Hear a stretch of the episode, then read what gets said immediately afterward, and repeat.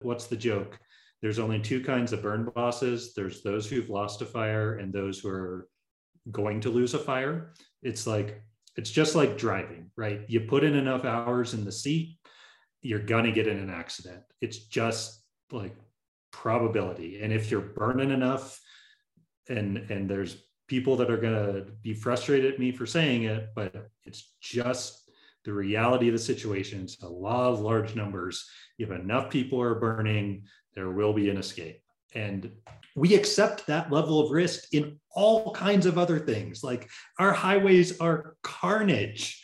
And we're just like, no, it's all right. I'll, I'll go 85 on this. It's fine. And, and like all kinds of other things, farming is terribly dangerous. Uh, and we recognize that all these things create a public good and we, we try and figure out ways to address the risk. Hey, everyone, and welcome back to Life with Fire podcast, the podcast about our relationship with wildfire and how we can better coexist with it in the future. I'm your host, Amanda Monthei, and I am very excited to be back and recording some episodes for the podcast after a bit of a hiatus over the last few weeks. But now that we've got fire season kind of knocking on our door, I'm uh, pretty excited to get some episodes out that I've had recorded for a few months and also start working on some partnerships with some new sponsors. We've recently brought on Protect Our Winters as a sponsor for a few episodes later this summer that will explore how wildfires impact recreation access as well as recreation in general. And uh, in the meantime, we have today's episode with Daniel Godwin of the Ember Alliance. I'll tell you guys a little bit more about Daniel in a bit. And we also have an episode coming up with Natasha Stavros, who works at the University of Colorado in Boulder and does some really incredible research that I can't wait to share with you guys in the next couple of weeks. Um, so, all that to say, we're really excited to start building some more consistency with our posting schedule, especially as fire season kicks off and folks are more interested in learning about wildfires as well as how we can better adapt to them in the future. So, we talk about adaptation quite a bit on this podcast about fire adaptation, about coexisting with fire, and almost every guest that we have on makes it very clear that prescribed burning and cultural burning are like our biggest tools in our toolbox in terms of building that adaptation and minimizing the catastrophic effects of modern wildfires, especially as climate change increases the intensity of wildfires, increases the conditions under which extreme wildfires burn, et cetera, et cetera. I'm probably speaking to the choir at this point, but it is worth repeating that uh, prescribed fires have an inherent risk associated with them, and those risks are often, or rather occasionally and acutely, exacerbated by these big events like we're seeing in New Mexico, or like we've seen in New Mexico over the last few months uh, with the Calf Canyon fire and the Hermit Peak fire, which both started as fuels treatment projects on federal lands. So while we do have a pretty good success rate, 99 point something percent success rate actually on federal lands with prescribed burning, uh, we do have to accept that sometimes we need to take these risks. Sometimes they don't pan out exactly how we had hoped. And unfortunately, in many cases, these escapes will end up framing public perception of prescribed burning for a while. This is getting a little rambly, but I promise that this is adjacently relevant to our episode today, in which we talk about prescribed fire uh, liabilities and insurance, as well as all the nitty gritty details about prescribed fire insurance policies and how access to those policies might inhibit our ability to get more good fire on the ground and therefore build more fire resilient and fire adapted communities. I'll be the first to admit that this topic kind of scares me and is really big and meaty and complex, and something I haven't dove into on the podcast yet for that reason. But I've enlisted Daniel Godwin of the Ember Alliance. Um, he is their director of programs and partnerships. And kind of much more generally, he's just a really passionate advocate for getting more good fire on the on the land, as well as helping communities implement more good fire through policy changes and education and the work that he does through the Ember Alliance. So he took us on this wonderful journey into the world of prescribed fire liabilities and insurance, which is an admittedly scary place, as I've already said. So I hope you guys uh, are able to glean a little bit out of this episode. I am sure that you will because Daniel's very good at talking about this kind of stuff and bringing a little bit of like fun almost to the conversation. So, that all being said, I will stop talking now and we will get into the episode with Daniel Godwin. As always, I appreciate you guys listening to the podcast. And if you end up enjoying this episode, I'd love it if you would share it with somebody else who might also be interested in learning about the nitty gritty world of prescribed fire liability and insurance. Thank you for listening, and I hope you enjoy this episode. My name is Daniel Godwin. I'm the Director of Programs and Partnerships with the Ember Alliance. We're a nationwide nonprofit that does most of our work in Intermountain West. So we've got projects across the country, and we're dedicated to creating uh, more fire adapted communities, increasing the pace and scale of prescribed fire, and doing a lot of work around. Um, you know, creating a more just and equitable fire management community, you know, and that comes out into training and all kinds of work that we're involved with. Um, and so I'm originally from Tallahassee, Florida. So uh, I've heard that phrased as the uh, Silicon Valley of prescribed fire, which I think is a little bit crazy. Uh, maybe not crazy, but it's a little, um, maybe a little braggy. Uh, but there's a lot of good fire there. And they put up more acres in the surrounding communities than many states do, um, some combined even. Uh, so they've got some good bragging rights. But you know, my first prescribed fire I went to was an elementary school as a field trip, um, and so you know, and and it's funny looking back. Uh, I think it was uh, Cherokee shots came through, and there's pictures of their buggy at my school, and I have no memory of that, but I have very vivid memories of this burn, and so maybe that kind of predestined. A little bit where I was going with my life. Um, so I got into fire in Florida. I've worked my way west um, over time. I went to grad school in uh, in Missouri at the University of Missouri. Um, and so I've got a PhD in fire ecology, but I've really tried to, to stay in operations, stay involved with that. Um, and as I've kind of continued in my career, uh, one of the things that I've somewhat reluctantly become uh, more knowledgeable around is this issue of liability and insurance and things like that as it relates to prescribed fire. You know, I'm, I think I'm very aligned with pretty much everybody you've had come on here. You know, the the Lenya Quinn-Davidsons of the world. Um, and uh, you know really believe in the the value of expanding prescribed fire of getting way more people involved in this um, but there's some serious barriers as it comes to, to liability and insurance that um, I get a little uh, doom and gloomy about here sometimes because it's uh, it's a bit of an issue. But we can get to that later. Hopefully, answer your initial question here. Yeah, that was great. Um, indeed, we will certainly get to the challenges. Yeah. One of my favorite questions is, what are the challenges that are that you're facing, and uh, and how are you overcoming them? But I'm curious, kind of like what your work is like within the Ember Alliance. Um, you said kind of generally what you guys, what your sort of mission is, um, but what yeah. does your, how does your work sort of fit into that? Sure. So I supervise a team of people that are involved with everything in our program that's not strict fire operations or fire training.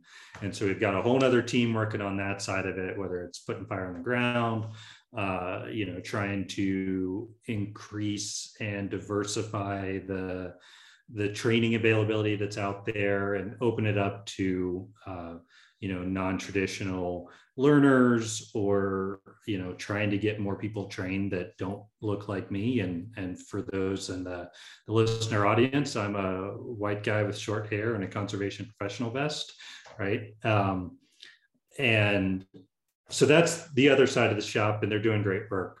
Everything else kind of falls onto my plate which is uh, you know, I'm involved with a lot of planning projects like community wildfire protection plans. Our team does a lot of that work, working with communities to do wildfire risk assessments, trying to help use kind of best available science and take stuff.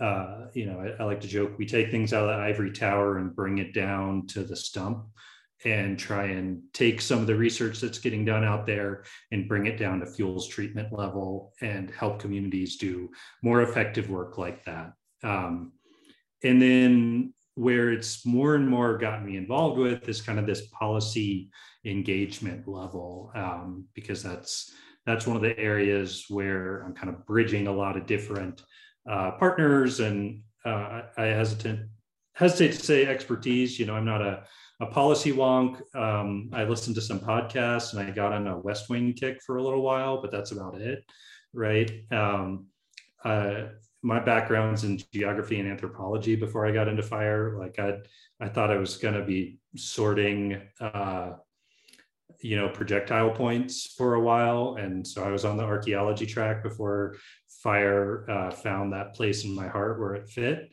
Um, and so you know none of that actually relates to policy uh, and so it's been a fun learning curve and i've gotten to work with a lot of brilliant people and uh, you know shout out to groups like western resource advocates and, and, other ones like that who i've been able to learn a lot from. What does that uh, end up looking like for you? Yeah um, talking to as many people as i can and a little bit of legislative involvement and then trying to figure out who's working on something at what level and are they talking to each other or not?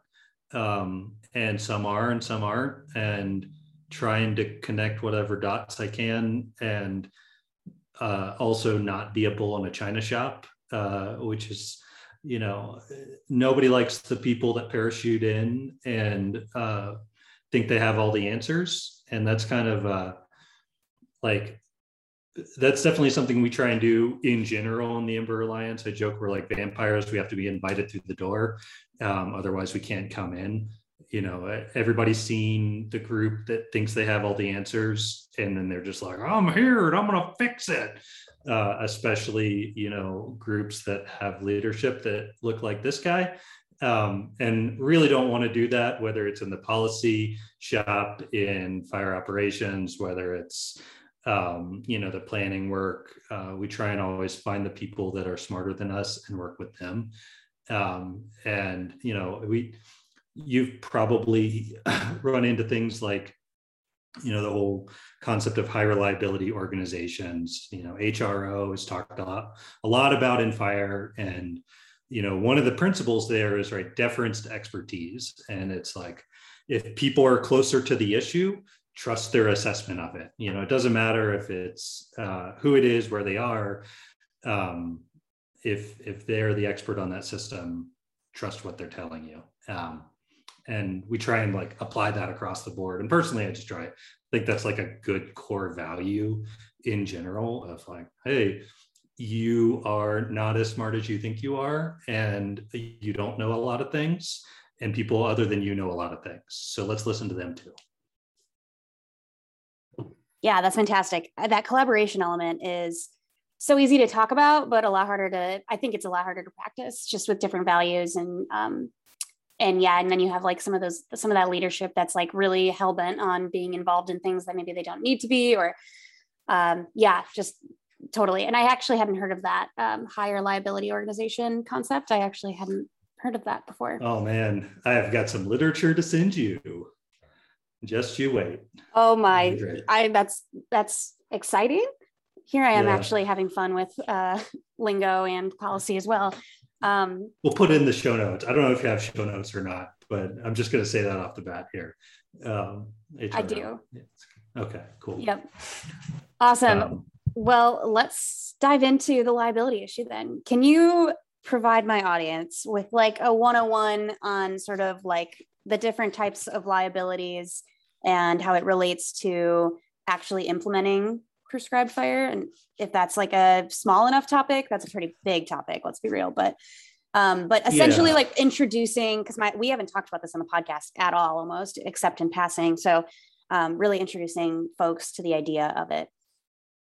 So there's a couple of different threads to pull on here. Um, and i feel like that should be if you have like a bingo card, that should be a phrase that you get to check off when people, when you ask like an ecologist about something. It's either it's complicated or there's a lot of threads to pull on here.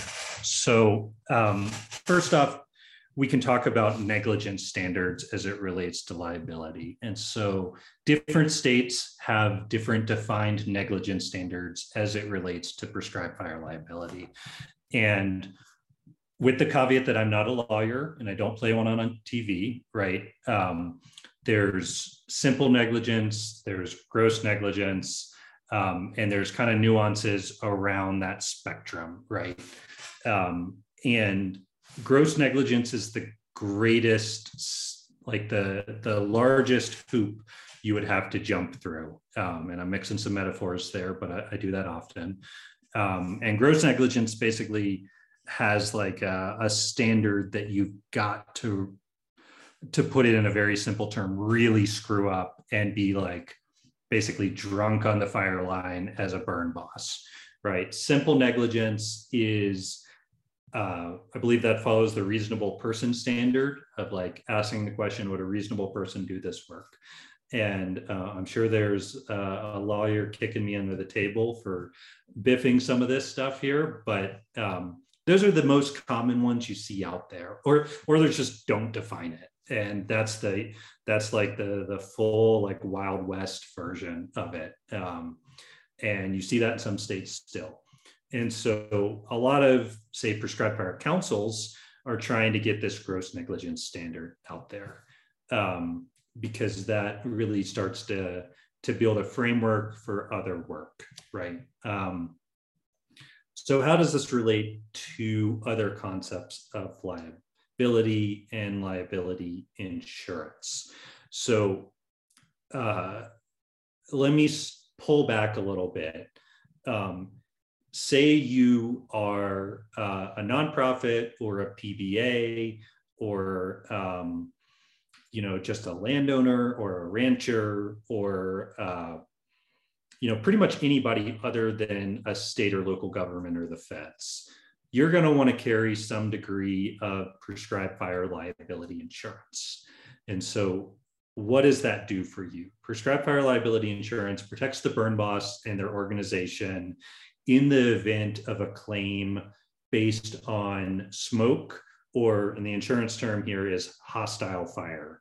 And that's just kind of fire that is leaving an area where it is controlled. Um, it's also a super rad name for a band, or maybe like a like a a book you would buy in an airport bookstore, and it's got like a spy on the front of it, and he's jumping out of a plane or something but that's the insurance term. And so uh, that's the one we're using here. And so, you know, you can get all kinds of claims brought up against you, whether it's the smoke damaged my drapes or, you know, the fire got out and burned down a woodshed or whatever. Um, you usually, as an organization, have something that's called general liability, which covers just kind of general damages that someone might bring against you. But almost always, uh, prescribed fire and smoke are excluded from your general liability coverage. This isn't this wasn't always the case, but that's the case now. So uh, you want this insurance because it protects you in the event of things going pear-shaped, and then uh, you have something to kind of backstop how much you would pay. Um, so that's kind of so the issue is you need to find someone who's willing to write you that policy. And there's only about four providers in the nation that are writing policies or not even writing policies have policies at all and they're not writing policies at the moment. Um, and there's a lot of reasons behind that and uh, we can get into that in just a minute but they're definitely not writing policies and won't even consider you uh, or even consider starting a new program for states that don't at least have that gross negligence standard for prescribed fire. And I know those are kind of two disparate things, but they are interacting here. So negligence standard um, and then prescribed fire and smoke liability insurance. Two things, but they interact. There's cogs between them. Does that make sense so far? Yeah, that was a great explainer.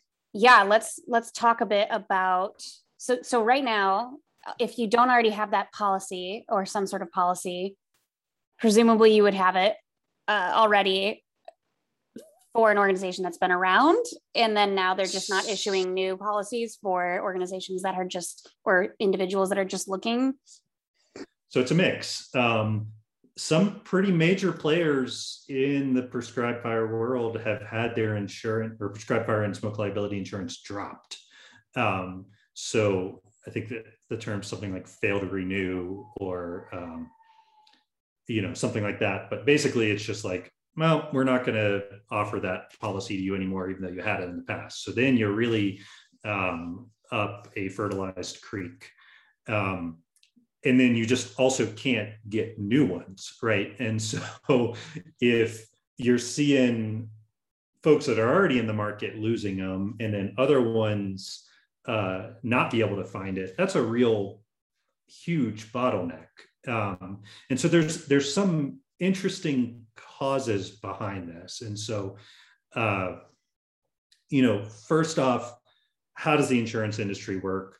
They're there to make money, right? And so they look at, uh, they try and quantify risk, like the likelihood of an event occurring, and then they want to bring in more money than they're expecting to pay out given that event, right?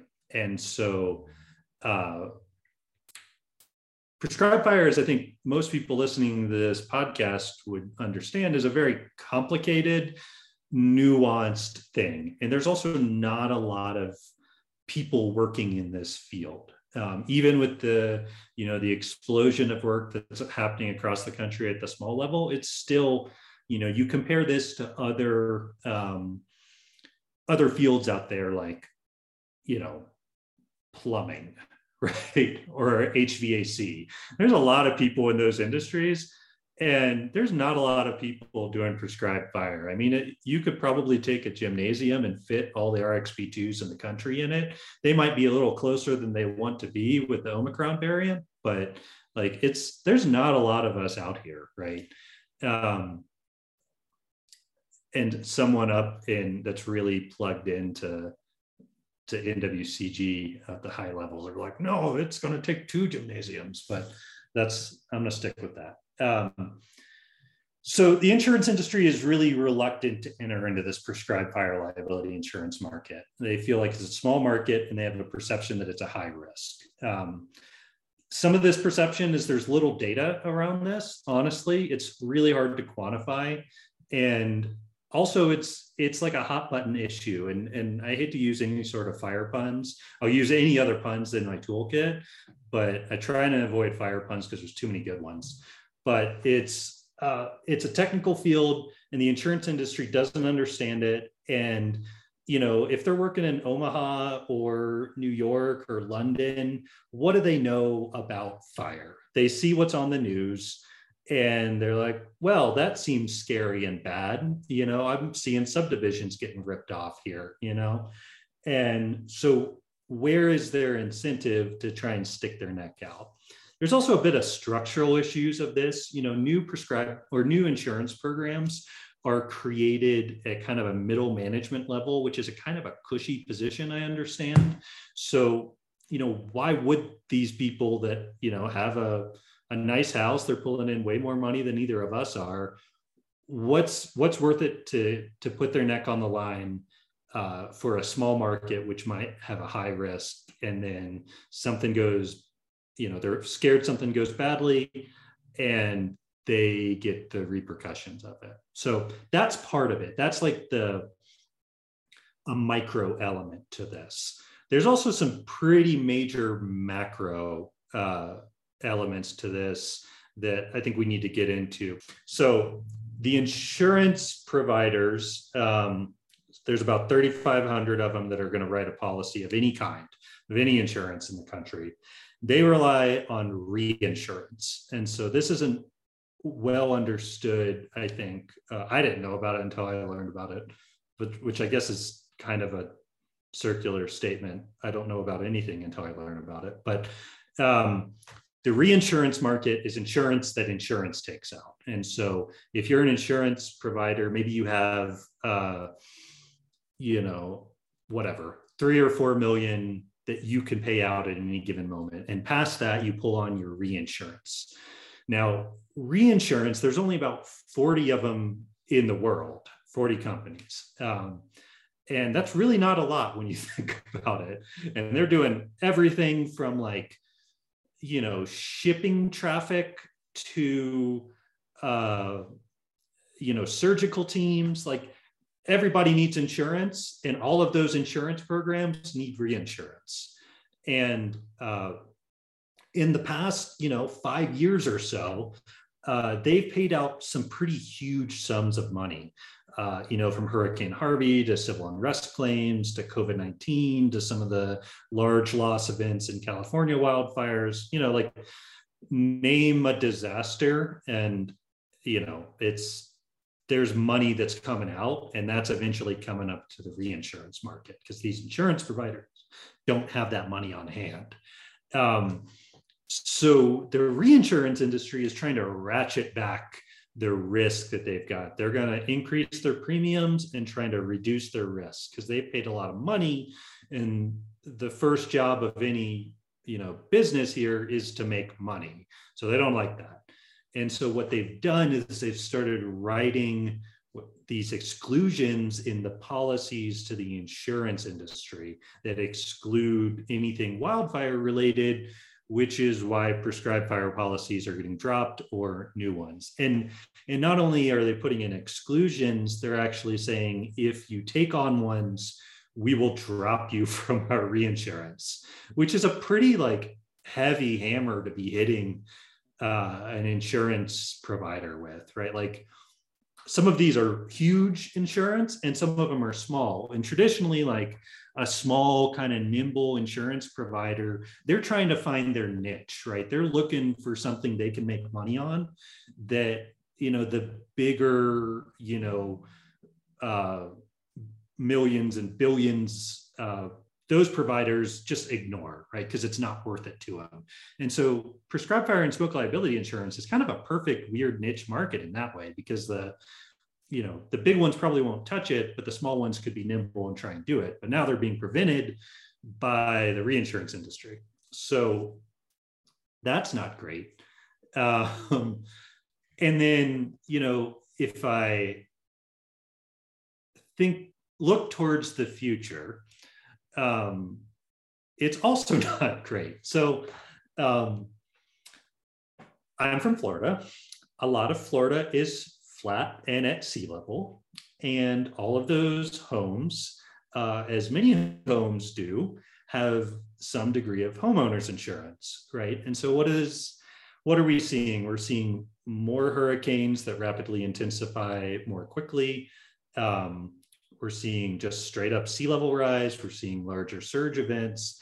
And so in the near future, you can bet. I mean, the new IPCC report just came out, right? Like we're going to see worse, uh, you know, natural hazards and natural disasters and all these kind of things. Like it's getting worse, whether it's wildfires, storms, or whatever. And that means the insurance industry is going to have to keep paying out around these things, which means the reinsurance industry is going to keep ratcheting back risk. And so, who gets left uh, out of that, it's prescribed fire, right? And um, that's kind of like the the doom and gloom alarm bell that I'm hitting here is like, hey, uh, you know, we need insurance. We have to have this in some form because nobody has enough money to pay out claims. Um, and there is a risk from prescribed fire. And if you're burning, you know, the, what's the joke? there's only two kinds of burn bosses. There's those who've lost a fire and those who are going to lose a fire. It's like it's just like driving right? You put in enough hours in the seat you're gonna get in an accident. It's just like probability. And if you're burning enough and and there's people that are gonna be frustrated at me for saying it but it's just the reality of the situation it's a law of large numbers if enough people are burning there will be an escape.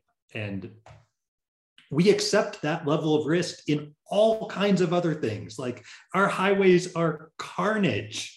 And we're just like, no, it's all right. I'll, I'll go 85 on this. It's fine. You know? Um, and, and like all kinds of other things. Farming is terribly dangerous. Uh, even pizza delivery has a fairly high risk associated with it. And we recognize that all these things create a public good, and we we try and figure out ways to address the risk. Uh, and some of it we accept, and some of it we try and de- design, uh, you know, financial vehicles or whatever to a, uh, to to try and bring money into the equation to deal with the the potential for loss. Um, and we don't really have uh, we're, we're doing some other stuff around that with prescribed fire liability but the liability insurance market and industry i don't think is where the future will lie just because of you know our terrifying climate future um, i say as uh, someone that is living through it now too yeah absolutely and like I mean, what do you envision as being a way out of that situation? Like, there's only so much advocacy that you can do when you're dealing with people losing millions and millions of dollars, ultimately, yep. billions. um, yeah. Like, what do you perceive to be the way out of that? Yeah. So, there's different versions you can think about on this. Uh, the I think the best approach we're seeing right now is these catastrophe funds, and um, you know, Lenya Quinn-Davidson has been heavily involved with uh, the one in California that they're setting up, and basically the idea there is. Um, you know, this state handles the first part of a claim in some way. And then by shifting that, you know, shifting the risk a little bit uh, or, or significantly, you entice the insurance industry to re-enter the market because they look at it and say, okay, whatever the first million, the first five million, the first 10 million, whatever number you pull out of a hat, that's going to be taken care of. And so this comes from uh, you know there's there's kind of a long history of creating catastrophe funds or uh, impact funds or whatever you want to call it. And there's a really great paper about this uh, as it relates to prescribed fire uh, by Morgan Varner. Um, shout out Morgan, also commonly wearing a, a conservation professional vest. Um, and it kind of talks through different ways you can you can build something out like this. But at, at the end of the day, you're trying to create a pot of money that's um, it's almost like a public option in some ways uh, that you know you take people that have uh, this experience and you say that the state recognizes that the work that you're doing creates a significant public benefit but you these individuals or organizations are internalizing the the risk and tries to spread some of that risk out because of the public benefit that it's created um, and you know, if you think about it, you also, if you want to talk about spreading risk out, this ends up kind of thinking, you know, talking about what we saw with the the push around um, the Affordable Care Act, right? Is like you want more low risk people to be in the market. Uh, so if you think people that are, you know, burning 10 acres a year, right? But maybe they put in a certain amount of money um, through fees they pay or something like that. That multiplied out creates a lower risk pool where that money can go into the system and is likely not to pay out. So that's one view of it um, where you know the the user has a fee associated with it. However, as I think we all recognize from health insurance, when you push those fees down onto the individual, there's some certainly uh, non-optimal outcomes uh, as it relates to particularly to like equity and um, things like that that I think many of us think are important. Um, and it can serve as a disincentive for people to come in and and do the work or you're just driving up the cost of prescribed fire further so then you can also have approaches where you are just straight up having uh, the government taking over some amount of that funding. And that's kind of the approach. Sounds like they're going in California, where it's just like there's a pot of money set aside and you're not paying into it. It's just, it's coming out of the general fund and put aside for this. Um, and then there's kind of hybrid models you can do in between them. Um, so far, it's been kind of a state by state approach. And um, as much as I love laboratories of democracy, that does bring in some problems um, you know, this is a, a valuable thing that burners across the country should have access to. And just because maybe your state doesn't have a as strong a tax base as California, which is what would be, I keep, I think it's the fourth largest economy in the world if it was a country, you know, uh, like South Dakota doesn't have that tax base, but there's a lot of burners there. And they should have access to prescribed fire and smoke liability insurance or if not insurance you know something analogous like this. And so i think that the the real optimal approach here is some sort of federal approach to this. Um, and you know it's hard to say what that looks like because uh, if say they tie it to nwcg standards that's problematic um, you know, I don't see a lot of uh, ranchers getting their IC4 so that they can get their RXB2 knocked out, um, considering that uh, most folks on a district struggle with that. Um, so you know, there's there's questions around that, but you know, we've done this before. There is like a catastrophe fund tied to uh, to vaccines, actually, to encourage the development of vaccines. You know every vaccine you get a certain amount of money goes into this federally managed fund. If there's an adverse health event um, then that money helps pay out that claim as opposed to you know merck or whoever getting this large lawsuit filed against them and it came out of some some stuff that happened in the 80s but you know it's there's a proof of concept we could do this and uh, I think we have to do this. Um, otherwise, you know, th- we are not going to increase the pace and scale of prescribed fire. I mean, it's if if you think about there's that uh, adoption curve of technology, right? Like there's the early adopters, and then there's the folks that wait, um, and then the the ones who they wait till their friends are doing it, and then there's the holdouts, right? And so I kind of think about prescribed fire like this. Right now it's all the the early adopters. Like a lot of us are like the apple fanboys of prescribed fire. We're to do it no matter what. We'll wait in the line. We're to like hand wave away some degree of prescribed fire liability and be like well it's probably not going to happen to me i don't know. Um, but that's not how we get to scale. And like what's the joke? If you're in a room and you want to sound smart you say hey how does this scale? Um, but seriously, we're not going to get to scale uh, if we can't like address some of these liability concerns. Um, we can't address those through the insurance vehicles for all the reasons we outlined today. Uh, so we need something else. And I, I think it's got to be this like larger scale catastrophe fund at the federal level. Because um, otherwise, uh, we're just not going to get enough burning done and you know we can't rely on the states the to do all the burning on private land that needs to get done. We can't rely on local governments. There's just too much out there and there's too many people um, that need to be doing this work. And you know most firefighters are tied up in fighting fires right? Like they don't have they don't have the mandate to do the a level of prescribed fire that is needed. Um, so we need this.